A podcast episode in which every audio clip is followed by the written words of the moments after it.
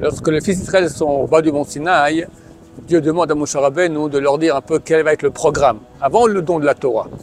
Il leur dit, vous, vous serez Mamlechet Kohanim et Goy Kadosh. Mamlechet Kohanim, on traduit un peuple, un royaume de prêtres et un peuple saint.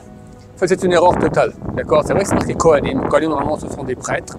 Je crois que c'est une traduction euh, chrétienne. La vraie traduction juive, et Rachid le dit sur place, il dit Kohanim, ça veut dire des princes, des ministres. Et donne l'exemple, les fils de David étaient des Kohanim. David, c'est pas la tribu de Lévi, c'est pas des Kohanim, c'est la tribu de Yehuda. Forcément, ses fils ne sont pas des Kohanim, des prêtres. Donc en fait, ça veut dire des princes.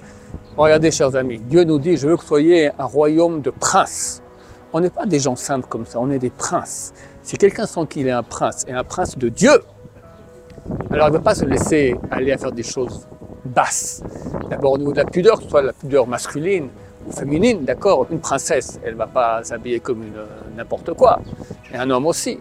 Il ne va pas s'énerver, il ne va pas dire des insultes, il ne va pas salir sa bouche. Tu es un prince. Chers amis, il faut savoir qui nous sommes. On a une valeur énorme. Et quand, en tant que prince, alors tu dois te comporter, comporter comme quelqu'un qui fait partie de la famille royale. Et de quel roi? Dieu Voilà, si on se rend compte de cela, on sera des gens beaucoup plus dignes de ce que nous sommes.